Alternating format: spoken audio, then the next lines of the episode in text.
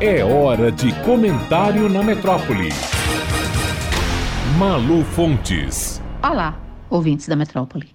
6 de janeiro de 2022, uma quinta-feira. Há um ano, não houve uma pessoa no mundo se minimamente informada, que não tem se surpreendido com as cenas ocorridas nos Estados Unidos e que já nasceram históricas. A invasão do Capitólio, a sede do Congresso dos Estados Unidos em Washington.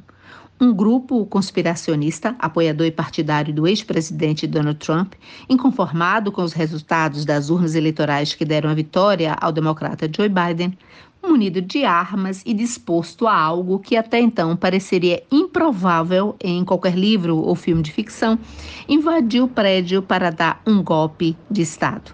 Com o apoio, o incentivo e o estímulo do até então presidente Trump. Pareciam o que eram: um bando de lunáticos. O mais bizarro deles usava um chifre na cabeça, fantasiado de viking. Outro fez questão de se deixar filmar e fotografar, exibicionista e tosco, com os pés sobre a mesa da presidente da Câmara, Nancy Pelosi. Tinha 19 anos. Ele, o viking com roupa de bicho, e mais de 720 pessoas já foram, desde então, presas ou indiciadas pelo FBI em 45 estados americanos pelo crime cometido.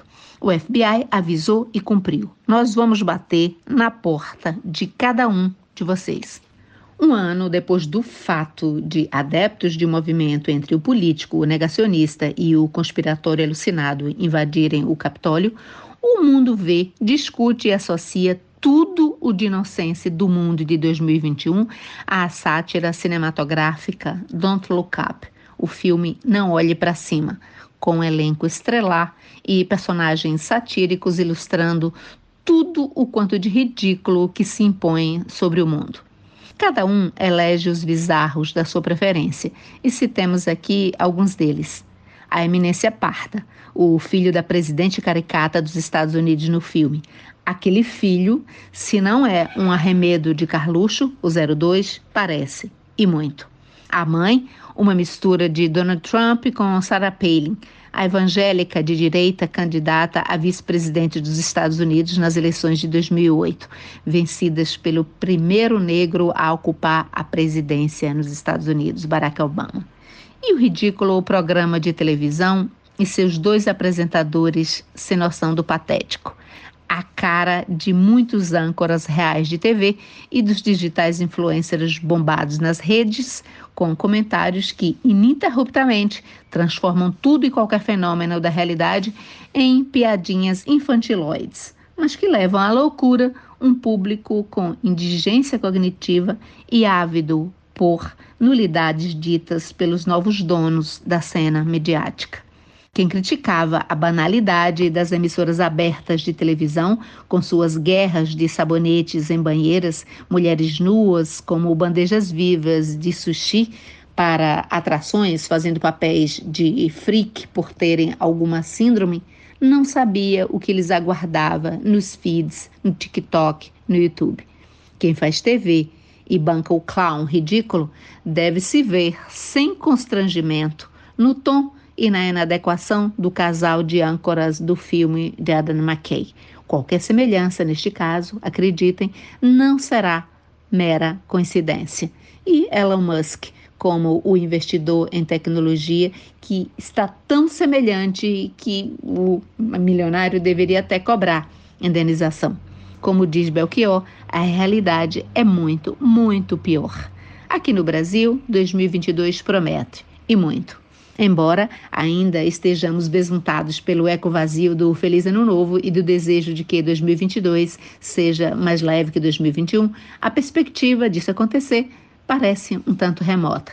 Na Bahia, o ano começou com centenas de municípios devastados pelas chuvas. No Brasil, embora haja coisas muito mais importantes, simbolismo diz sim muita coisa. Começamos com o presidente, pela enésima vez, entupido no sentido literal, de fezes.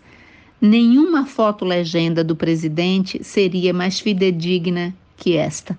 Aí está um homem entupido de merda. e que faz disso um espetáculo e o transforma em capital político para os seus aloprados, tão descolados da realidade quanto a turma conspiracionista do The Big Lie, que invadiu o Capitólio há um ano. 2022 terá de tudo no país. É o bicentenário da independência do Brasil, de Portugal. Será a comemoração dos 100 anos da Semana de Arte Moderna de 1922 um quase parto do Brasil, segundo os paulistas, e uma fake news, segundo os cariocas. E o tsunami que afetará nossas vidas, a vida de todo mundo. Aconteça o que acontecer, tenha o desfecho que tiver. Em 2022, teremos as eleições de outubro. Elegeremos quem vai presidir o Brasil a partir de janeiro do próximo ano. Elegeremos também todos os governadores dos estados, todos os deputados estaduais e os federais e alguns senadores. Olhem direito para que botões vocês apertam. Olhem para frente. Malu Fontes, jornalista para a Rádio Metrópole.